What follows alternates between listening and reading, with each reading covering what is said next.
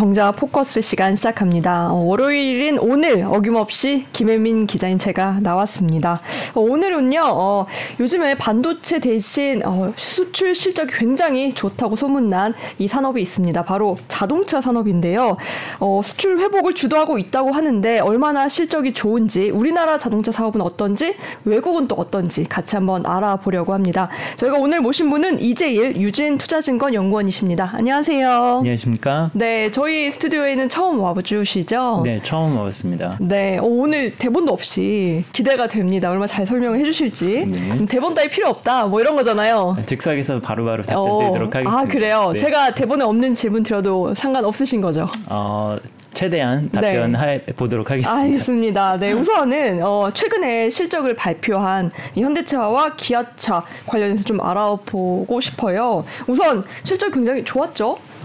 어, 굉장히 좋았죠. 네. 왜냐면은 사실 현대기아차 자체적으로도 사상 최대의 분기 영업 실적을 거뒀고요. 네. 그리고 코스피 전체적으로 봤을 때도 각각 영업이 1, 2위에 랭크가 됐기 때문에 어, 실적 자체는 굉장히 나무랄 데 없이 좋았다. 이렇게 좀 볼 수 있을 것 같습니다. 음. 오. 뭐 금액을 얘기하자면은 현대차 같은 경우에는 영업이익 4.2조 원, 네. 기아 같은 경우는 3.4조 원을 기록을 해서 어, 과거랑 비교하면 엄청난 지금 수익을 올리고 있습니다. 오, 그렇군요. 지금 말씀하신 42조 2천억. 이게 지금 사상 최고 실적이란 말씀이시죠? 네. 저건 이제 매출액이고 네. 오른쪽에 파란색 바를 보시면은 4조 2,379억 원. 네, 영업이익이. 어, 저게 영업이익이죠. 네. 근데 어쨌든 매출이나 영업이익 다 최고 치 아닌가요? 어, 둘 다 최고치고요. 그죠. 네. 근데 영업이익이 굉장히 좀 놀라운 게 음. 사실 현대차가 이번에 영업이익률이 10%를 넘었고요. 네. 기아 같은 경우는 13%대를 기록을 했었는데 자동차 같은 제조업이 원래는 한 5% 정도 마진율 요 정도를 얘기를 했었거든요. 음. 5%요. 네, 5% 넘어가고 뭐 이제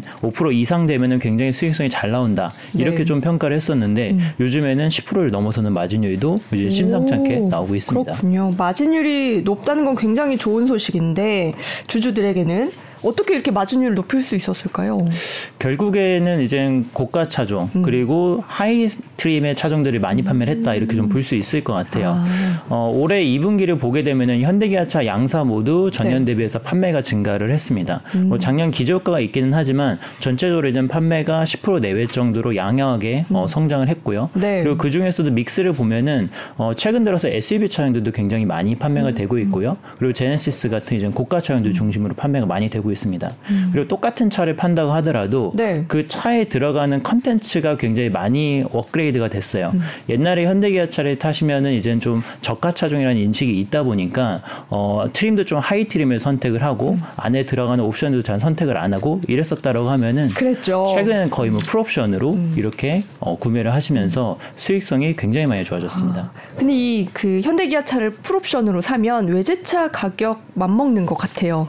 그죠? 이제는 한국 차라는 뭐 저가 차량 차라는 그런 인식이 좀 떨어진 것 같고 예전보다는 어 고가 차량 중심으로 많이 팔리는 거는 맞는 것 같습니다. 네. 지금 말씀해주신 나- 내용이 여기 나오는 건가요?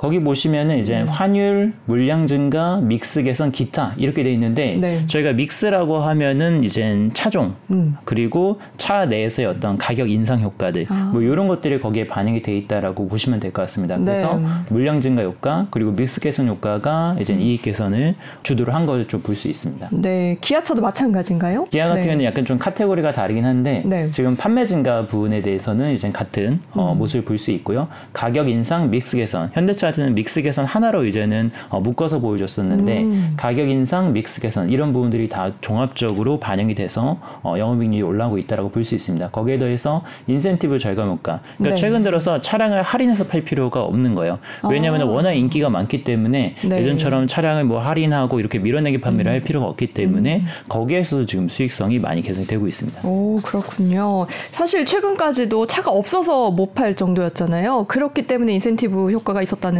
말씀으로 그렇죠. 받아들이면 되겠죠. 네. 실적이 올랐으니 이제 주식을 사봐야겠다 이런 생각 하실 분들 많을 것 같아요. 지금 주가를 보면 사실 근데 반영이 안 됐다라는 생각이 들던데요. 어떠신가요? 현재 시점의 주가는 사실 상반기 계 호실적은 어, 주가 이미 반영이 됐다. 좀 이렇게 보셔야 될 것 같아요. 왜냐하면 이미 실적은 공개가 됐기 때문에 공개된 정보는 어느 정도는 이제 실, 그 주가 흐름에 다 반영이 됐다라고 봐야 될 것 같고. 아, 이미 네. 실적이 반영이 다 됐다. 네, 반영이 네. 됐다라고 봐야 될 것 같고 근데 이제 다만 이제 어, 주식이라는 게 결국에는 미래 실적 그리고 미래의 어떤 전망을 선반영하는 특성이 있거든요. 그래서 2분기 실적이 좋았는데도 불구하고 왜 주가가 안 올랐냐 여기 대해서 많은 투자분들이 굉장히 좀 답답해 하실 텐데 사실은 올해 하반기 내지는 어, 내년 이후 어떤 중장기적인 성장성에 대해서 현대기아차에 대해 의문이 좀 존재하기 때문에 주가가 많이 못 올랐다 좀 이렇게 볼 수 있을 것 같아요.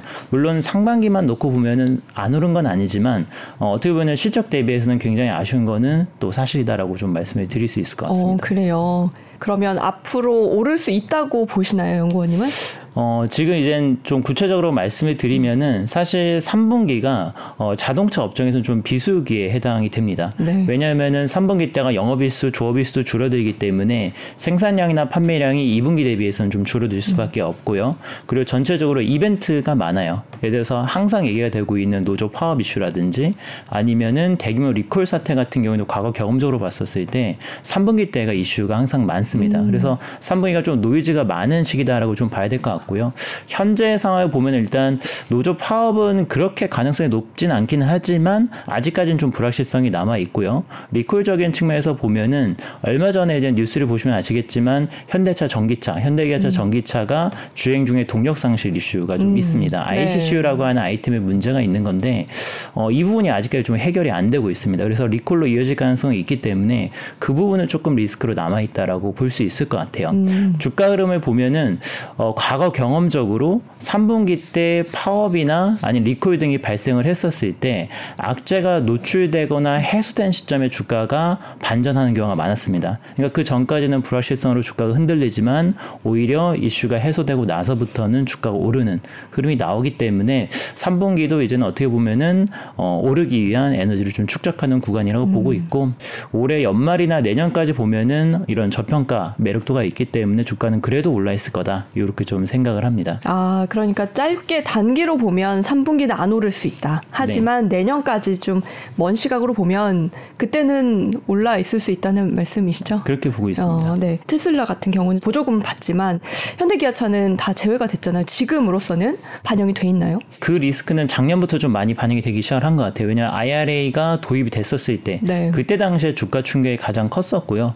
그 이후로는 아주 큰 주가의 어, 마이너스 요소로 작용하지는 않았습니다. 있습니다. 근데 현재 상황을 봤었을 때 전기차 시장을 둘러싼 경쟁 환경이 굉장히 이제 치열해지고 있는 거는 사실인 것 같아요. 어, 상반기 때 현대기아차가 이제 리스 판매를 통해서 IRA 보조 못 받는 거를 대응을 하기는 했지만 그 이후에 보게 되면 테슬라가 가격 인하를 했고요. 그리고 다른 메이커들도 상반기 때 대부분 목표했었던 전기차 판매치를 지금 못 맞추고 있습니다. 그러니까 음. 현대기아차도 지금 미국에서 전차 판매가 예상보다는 조금 부진한데 네. 뭐 GM이나 포드, 폭스바겐 다 다른 메이커도 다 마찬가지거든요. 그래서 지금 상황을 보게 되면은 하반기에는 어느 정도 인센티브를 써서라도 판매를 늘릴 수밖에 없는 상황인 거고 음. 그렇게 되면은 시장 경쟁은 더욱 치열해질 수밖에 없다. 좀 이렇게 보이는 상황입니다. 음, 그게 현대기아차에는 유리할까요? 어, 불리하죠. 어. 어, 불리하다라고 보고 있고 그래서 그쪽에서의 비용 증가는 어느 정도 좀 불가피할 것 같아요. 아 그래요. 그러면 어, 실적은 좋았지만 앞으로 남은 뭐 3분기와 미국 시장에서는 미국 시장에서의 상황은 그다지 좋지 않을 수 있다라는 말씀이시네요. 전기차에 국한에서 놓고 본다라고 하면은 경쟁 심화 영향은 좀 불가피할 걸로 보고 있고요.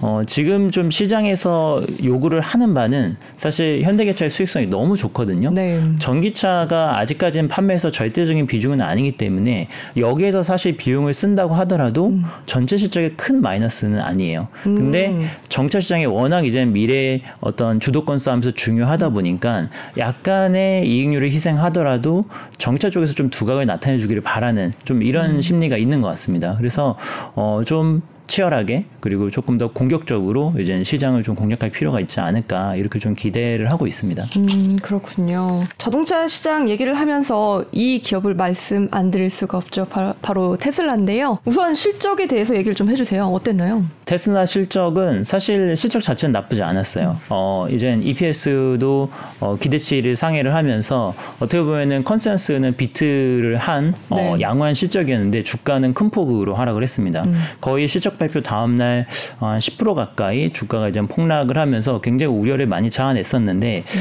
어, 그 원인으로 많이 지목이 됐었던 게 영업이익률이 이제 10% 미만으로 내려갔다. 어, 작년에 테슬라의 영업이익률이 16% 이렇게까지 상승을 했었거든요. 네. 그래서 우리는 업계 최고 수준의 영업이익률을 계속해서 유지해 나갈 거다. 음. 이렇게 굉장히 자신 있게 얘기를 했었는데 이번에 10% 미만으로 영업이익률이 내려가면서 그 문구가 삭제가 됐습니다. 음. 이제 우리가 지금 어, 1위를 하고 있지도 못하고 당분간은 그 얘기를 다시 못 할 수도 있겠다. 뭐 이런 것들이 이제 암시를 하는 대목이었던 것 같아요. 네. 그래서 어, 실적은 약간 양면적인 측면이 있었던 것 같고요. 근데 이젠 어, 주가가 이제 많이 빠졌던 원인 생각을 해보면은 첫 번째는 사실 테슬라가 주가가 올해 굉장히 많이 올랐어요. 음. 어, 100불까지 빠졌었다가 음. 어, 시적 발표 전에는 거의 300불까지 음. 올랐었기 때문에 어떻게 보면은 이제 차익 실현 욕구도 좀 컸었다라고 보고 있고요. 그리고 시장에서 많이 기대를 했던 거는 올해 출시되는 사이버 트럭 네. 이게 과연 언제 정식으로 출시가 되는지 뭐 가격은 어떻게 되는지 음. 뭐 이런 것들에 대한 정보를 원했었는데 그 정보가 없었습니다. 그래서 그렇군요. 그럼 좀 이벤트적인 측면에서 부족한 점들이 어, 반영이 됐던 것 같아요. 그때 당시에는. 음, 그러니까 초 초반에 올 초에 너무 많이 올랐고 여기에 대해서 조금 떨어진 것 뿐이지 그다지 많이 하락한 건 아니다라는 말씀으로 해석해도 되겠네요. 그렇게 보고 있습니다. 음, 네. 그럼 지금은 테슬라 주식이 없지만 뭐 앞으로 네. 보유를 하고 싶다라는 분들께 어, 보유를 추천하시나요? 어, 저라면은 보유를 추천을 할 것 같아요. 그래요. 네. 장기적으로 좀 봐야 되나요? 장기적으로 볼 필요가 있다라고 생각을 하고 있고, 그리고 사실 테슬라에 대해서 매력을 느끼는 부분은 어, 단기적인 이익률이 높기 때문에는 아니라고 저는 생각을 합니다. 그러니까 많은 분들이 테슬라에 기대를 하는 거는 이 회사가 지금 높은 수준의 성장률을 유지를 해가면서 네. 나중에 전기차 시장에서 지배적인 플레이어가 될 수 있느냐 없느냐 음. 여기에 일단 포커스를 맞출 거라고 보고 있고요. 네. 그리고 테슬라가 가지고 있는 포트폴리오를 보게 되면은 굉장히 미래 신기술들을 적극적으로 개발을 하고 있거든요. 뭐 자율주행뿐만 아니라 AI, 로보틱스 그리고 뭐 어, 이젠 차량의 어떤 소프트웨어 기반의 여러 여러 가지 서비스들을 통한 수익 창출 가능성들 이런 것들을 보고 있는 건데 이거는 사실 단기적인 수익으로 이어질 수 있는 부분이 아니라 오히려 지금은 돈을 쓸 수밖에 없는 음. 분야이기 때문에 어 굉장히 그런 기업들이 많죠. 초기에는 돈을 못 벌다가 네. 시장 지배를 갖는 순간에 폭발적으로 이익이 음. 증가하는 네. 어떻게 보면 그런 것들을 테슬라한테 기대를 하는 거기 때문에 단기적인 이익률이 10% 미만에 내려갔다? 이것 때문에 주가가 빠지는 거라면은 오히려 어, 매수 찬스가 아닌가 음. 저는 뭐 개인적으로 이렇게 생각을 네. 하고 있습니다. 그럼 아직도 테슬라는 성장주다 이렇게 보시는 거네요?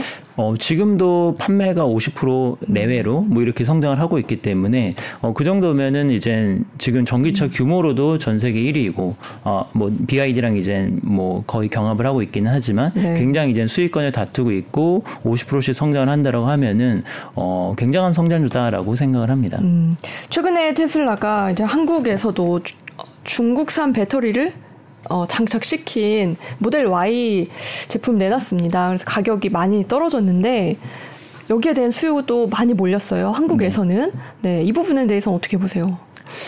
어, 근데 이젠 중국산 배터리를 활용한 거에 대해서는 사실 플러스 마이너스 굉장히 이젠 명확하거든요.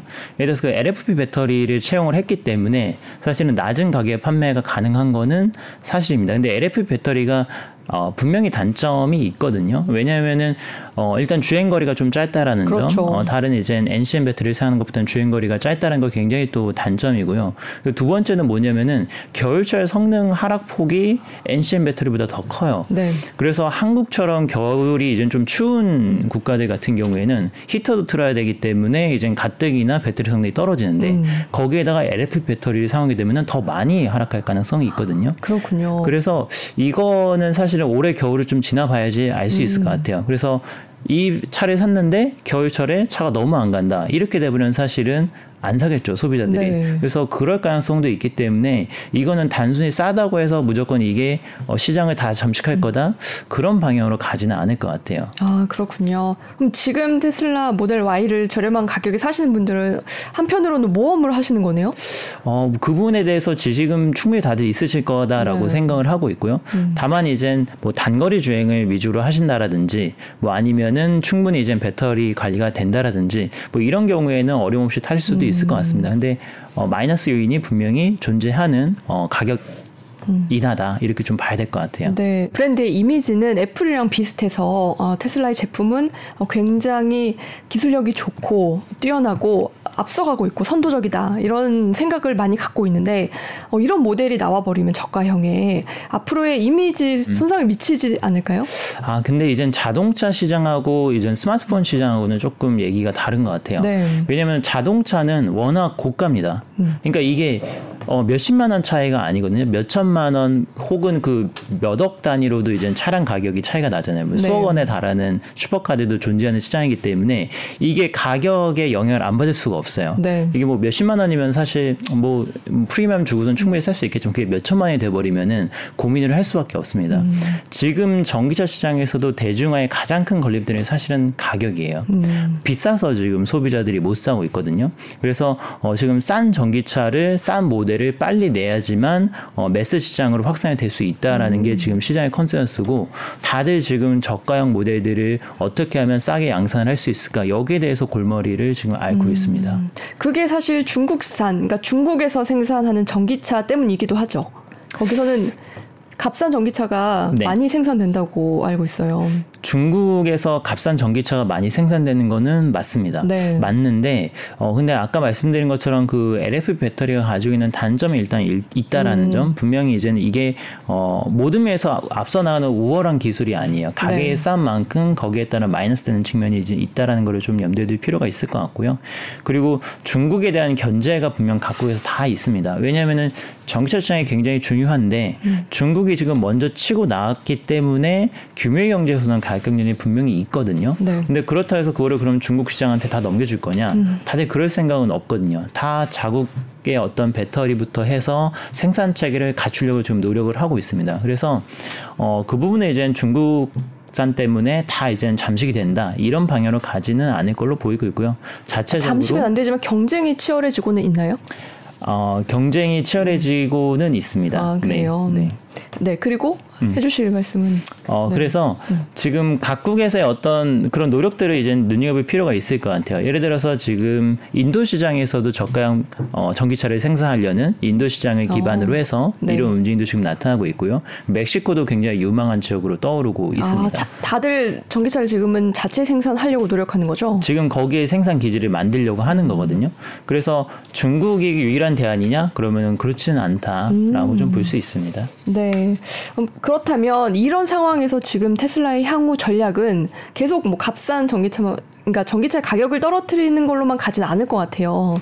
어떨까요? 어, 지금 모델들을 많이 이제 바꿀 예정이에요. 음. 지금 사이버 트럭도 출시가 될 거고, 모델 3와 모델 Y도 차세대 모델로 업그레이드를 하는 프로젝트가 지금 진행이 되고 있습니다. 뭐 모델 S나 모델 X 같은 경우에도 사실 출시되고 나서 어, 차세대 모델이 안 나온 지 굉장히 오랜 시간이 지났거든요. 그래서 이 모델 라인업들을 다 이제는 어, 차세대 모델로 바꾸는 작업이 들어가게 될 것 같습니다. 네. 그러면 이제 기존에 테슬라를 보유하고 있던 고객들도 사실은 신모델이 안 나왔기 때문에 크게 이제는 바꿀 니즈가 없었는데 이제는 바꿀 니즈가 생기겠죠. 네. 그래서 어, 다른 일반 자동차 회사들처럼 차세대 모델이 나오고 거기다 추가적으로 사이버 트럭 들어갈 거고 뭐 세미 트레일러도 나올 거고요. 거기에서 이제 모델 3보다 조금 더 작은 어 이제 저가형 차종까지 들어가게 되면은 어, 모델 라인업이 굉장히 많이 풍부해지게 될 것 같아요. 음, 그렇군요. 사실 테슬라의 그 자동차 디자인은 수년 동안 뭐 십수년 동안 거의 똑같았기 때문에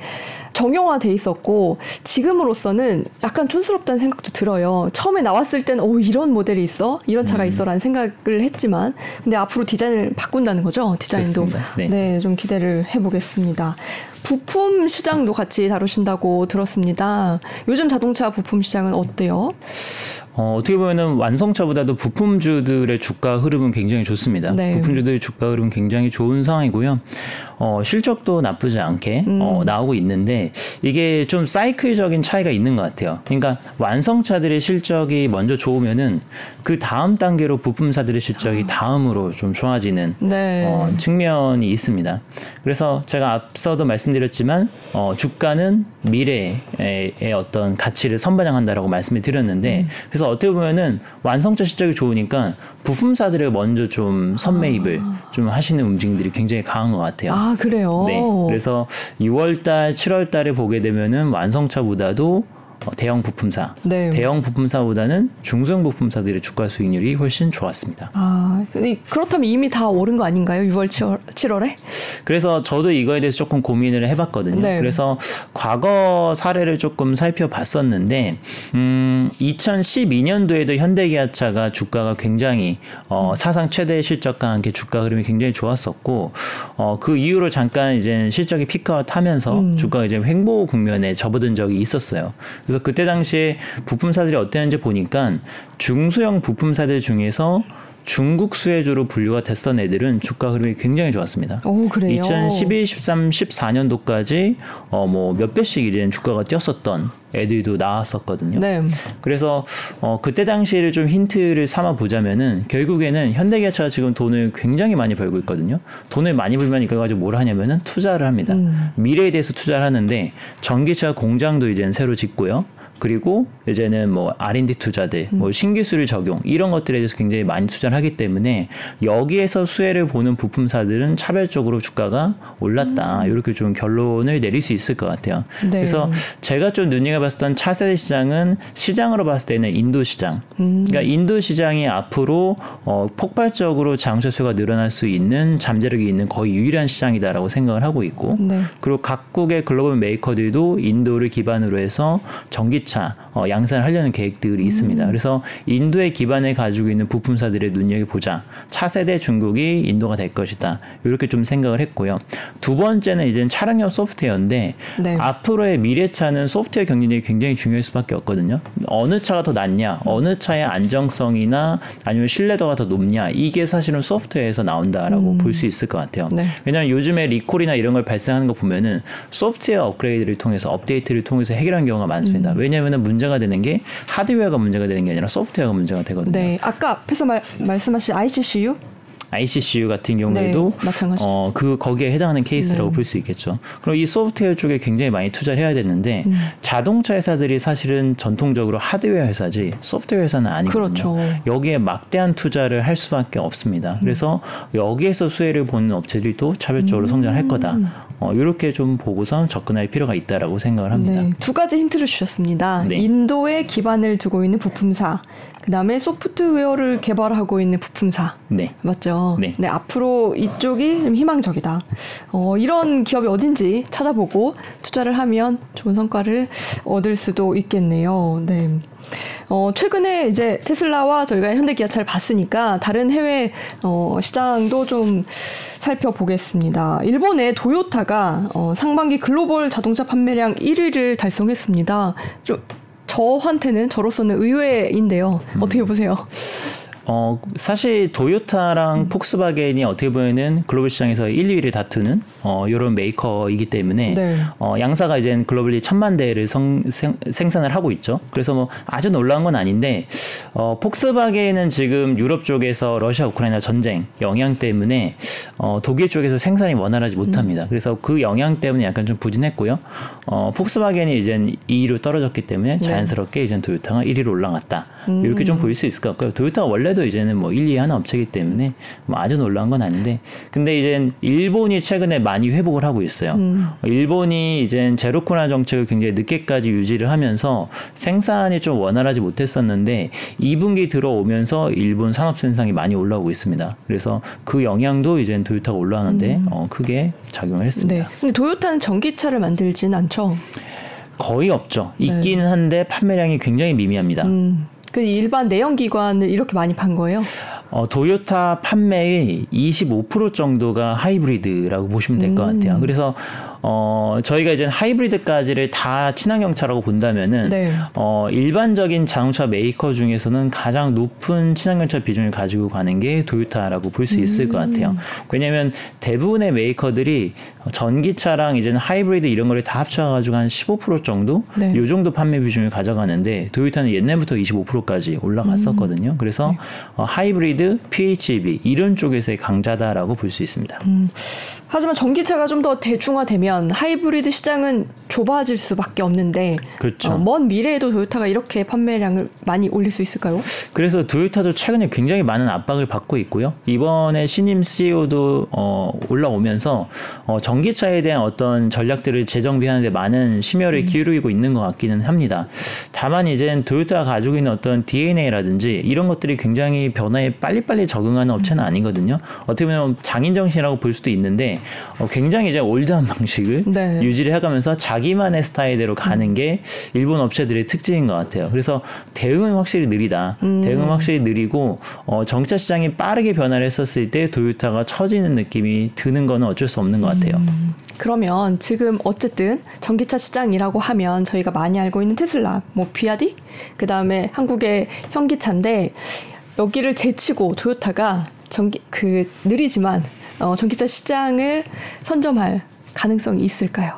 어, 그 가능성은 현재로서는 매우 낮다. 아 그래요. 네, 매우 낮다라고 보이는데 일단 도요타는 지금 하고 있는 게 너무 많아요. 네. 그러니까 하이브리드 해야 되고 수소차도 해야 되고 얘는 또 전고체 전지도 적극적으로 개발하고 있고 어 그리고 이젠 전기차라는 게 사실은 뭐 만들기 쉽다라는 얘기들도 많이 하시긴 하거든요. 전기차는 그냥 뭐 배터리 갖다가 넣기만 하면 되니까 쉽게 쉽게 만다라고 하는데 사실은 지금은 전기차의 완성도가 굉장히 중요합니다. 네. 그러니까 전기차를 보는 소비자들 시각도 굉장히 까다로워졌고 그 세심한 차이, 작은 차이에서 호불호가 갈릴 수 있거든요. 그리고 전기차 리콜 엄청 많습니다. 지금 네. 보시면은 전기차 때문에 뭐 리콜하고 이런 사태들이 굉장히 많기 때문에 아무리 도요타를 하더라도 이거 단기간에 따라잡을 수 있는 격차가 음. 아니거든요. 그래서 어, 몇 년에 한 뭐 최소 3년 정도는 도요타가 뒤쳐져 있다라고 생각을 하고 있고 네. 요거를 따라잡는 거는 상당한 시행착오가 필요하다라고 생각이 됩니다. 음, 네. 그리고 이 비아 제가 방금 말씀드린 비아디도 일본의 아 인도에 현지 공장을 지으려다가 이 계획이 무산이 됐잖아요. 어 그렇다면 아까 영건이 말씀하신 것처럼 현기차가 여기 인도에 공장을 지을 가능성도 혹시 있을까요? 어, 제가 알기로는 내년부터 인도에서 어, 전기차 모델을 양산할 계획이 자체적으로 갖고 있 다고 알고 있고요. 음. 네. 어, 아마도 이제 곧 인도에서 전기차를 생산하기 시작을 할 겁니다. 이미 현대기아차가 인도 내에서 100만 대 이상의 생산 음. 캐파를 가지고 가면서 어, 거의 이제는 2위 업체다. 음. 어, 명실상부한 2위 업체다라고 볼 수 있고 거기에 추가적으로 한 사이트 정도 더 공장을 가져갈 계획이 있어요. 음. 그래서 어, 인도 시장에서의 어떤 시장지는 굉장히 확고하다라고 볼 수 있기 때문에 이 점은 현대기아차의 차별화 포인트로 크게 작용을 할 것 같습니다. 어 그래요. 네. 앞으로 어 인도에 공장을 건설할 가능성이 높다라는 말씀이시죠? 네, 내년부터 현재 있는 캐파를 이용해서 전기차 양산을 할 걸로 이제 알고 있고 거기에 추가적으로 어 이제 하나 정도 사이트를 더 어, 네. 빠른 시일 내에 가져갈 가능성도 있습니다. 그렇다면 이게 중국 말고 다른 제3의 국가의 공장을 짓는 게 어떤 이점이 있을까요? 중국 말고요. 네. 음, 중국 시장은 사실은 지금 현대기아차는 굉장히 계륵이 됐죠. 그렇죠. 이미 네. 여기는 이제 버릴 수도 없고 뭐 이제 어떻게 할 수도 없는 굉장히 이제 계륵인 시장이 돼서 지금 그냥 명맥만 유지하고 있는 상황이고요. 인도는 앞서 말씀드린 것처럼 전 세계에서 가장 큰 성장 잠재를 가지고 있는 시장입니다. 네. 인구도 굉장히 많고 그리고 조금씩이지만 계속해서 꾸준하게 어, 자동차 판매가 늘고 있어요. 음. 선진국은 웬만하면 거의 다 포화거든요. 더 이상 차량 판매 대수가 안 늘어나는데 인도는 계속해서 늘어납니다. 음. 여기에서 시장 점유율 특히 확고한 점유율을 가져간다는 거는 굉장히 이제 이득이 될 수밖에 없겠죠. 그렇군요. 네, 지금 인도 현지 공장 관련해서 얼마나 이득이 되는지 좀 정리를 해주셨고요. 그렇다면 이 하반기에도 전기차 시장이 어, 그 전처럼 뜨거울지 그 부분에 대해서도 한번 여쭤볼게요. 어, 하반기 굉장히 이제 어, 치열한 시장이 될 거다라고 보고 있습니다. 근데 네. 그 치열하다라는 게 완성차 업체들 간의 전기차 판매 경쟁이 굉장히 치열해질 것 같아요. 음. 왜냐하면은 지금 상반기까지의 전기차 판매 실적들을 보면은 대부분의 메이커들이 지금 미달을 하고 있습니다. 그러니까? 원래 올해 연초에 계획했었던 것 대비해서 판매를 어 그만큼 못했어요. 네. 뭐 현대기아차 같은 경우에도 예를 들면은 올해 연간으로 전기차를 globally 한 58만 대 정도 순수 전기차 기준으로 이렇게 좀 판매를 하겠다라고 얘기를 했었는데 네. 어 상반기 때 20만 대밖에 안 됐습니다. 음. 그러니까 58만 대 20만 대면은 하반기 때 상반기 대비해서 거의 두 배를 팔아야 되는 상황인 거죠. 네. 근데 이게 현대기아차만 그런 게 아니라 다른 메이커도 다 비슷합니다. 왜 그럴까요? 다 같이? 미국 시장에서 IRA 도입한 이후로 굉장히 혼란이 좀 컸어요. 음. 왜냐하면 많은 메이커들이 보조금에 탈락을 했고 네. 거기에 대해서 이제 테슬라까지 가격 인하를 한 상황에서 빠른 대응이 좀 안 됐습니다. 음. 가격 인하를 같이 해가지고 판매를 늘린다든가 아니면 IRA에서 7,500달러 못 받게 되는 거를 바로 이제 인센티브로 음. 쓰든가 이렇게 했어야 되는데 그런 것들 이제 상반기 때는 조금 지켜보자 상황을 아직은 대기 수요가 있으니까 이렇게 봤던 건데 생각보다 수요가 안 나온 거죠. 음, 다 대기 취소하고 보조금 주는 곳으로 갔군요. 그래서 네. 지금 하반기 때는 보조금 다 메이크업 해주고 가격도 인하도 이제 좀 공격적으로 들어갈 가능성이 있기 아. 때문에 하반기 때 경쟁이 굉장히 심해질 거다. 음. 다만 판매 목표치를 못 맞췄기 때문에 굉장히 공격적으로 판매를 늘릴 수밖에 없어요. 그래서 상반기 대비해서 하반기 때 판매량이 굉장히 많이 증가를 할 거다. 이런 두 가지 측면이 있습니다. 음. 그렇군요. 근데 판매 실적은 증가해도 그게 네. 영업 이익으로 잡히기에는 굉장히 어, 포션이 적지 않을까요? 근데 지금 완성차들 수익성이 앞서 말씀드린 것처럼 네. 너무 좋습니다. 음. 너무 좋기 때문에 여기에서 설사 인센티브를 조금 쓴다고 하더라도 아. 네. 별로 티가 안 나요. 아, 네. 그 정도예요. 네. 그 정도로 수익이 상반기에 너무 좋았던 거군요. 그러니까 뭐 지금 분기에 뭐 현대차 4조, 뭐 기아차 3조 대 음. 이렇게 나오고 있기 때문에 뭐 인센티브 뭐 몇천억 정도 추가적으로 나가는 걸로는 수익성이 네. 마이너스 됐다 이렇게 보기보다는 전기차 판매가 많이 늘었네 이렇게 좀 호의적으로 해석할 가능성이 높죠. 지금 말씀하신 건 글로벌한 상황인데 한국에서도 비슷한 상황일까? 한국 시장도? 한국 시장은 어, 조금 상황이 다른 것 같아요. 한국 시장 은 조금 상황이 다른데 작년만큼의 지금 정차 판매가 올라오는 분위기는 아닌 것 같습니다. 네. 작년까지만 해도 전기차가 거의 뭐 보조금이 너무 빨리 동나가지고 어, 보조금 못 받아가지고 차를 못 사겠다 이런 상황이었다고 하면은 지금은 전기차 판매되는 속도가 좀 빠르지는 않은 네. 어, 요런 상황이어가지고, 음, 가격적인 부담이 굉장히 좀 있는 것 같아요. 음. 그래서 하반기에는 조금 인센티브나 가격이나 이런 것들을 통해서 수요를 좀 촉진할 필요가 있지 음. 않을까 생각이 됩니다. 만약에 연구원님 말처럼 된다면 그럼 지금 주식을 살 때가 아니라 하반기에 차를 사야 되지 않을까요? 지금 할인을 많이 해주신다는 뜻인데. 아마도 네. 이젠 작년부터 올해 상반기까지 차를 사신 분들 같은 경우에는 인센티브를 구경도 못 해봤을 가능성이 음. 상당히 높거든요. 근데 올해 뭐 연말 이 정도쯤 네. 되면은 그래도 뭔가 좀 판촉이라든지 이런 거를 좀 기대를 할 수 있지 않을까 생각이 음. 됩니다. 알겠습니다. 오늘 해주신 말씀 좀 정리를 해보면 요.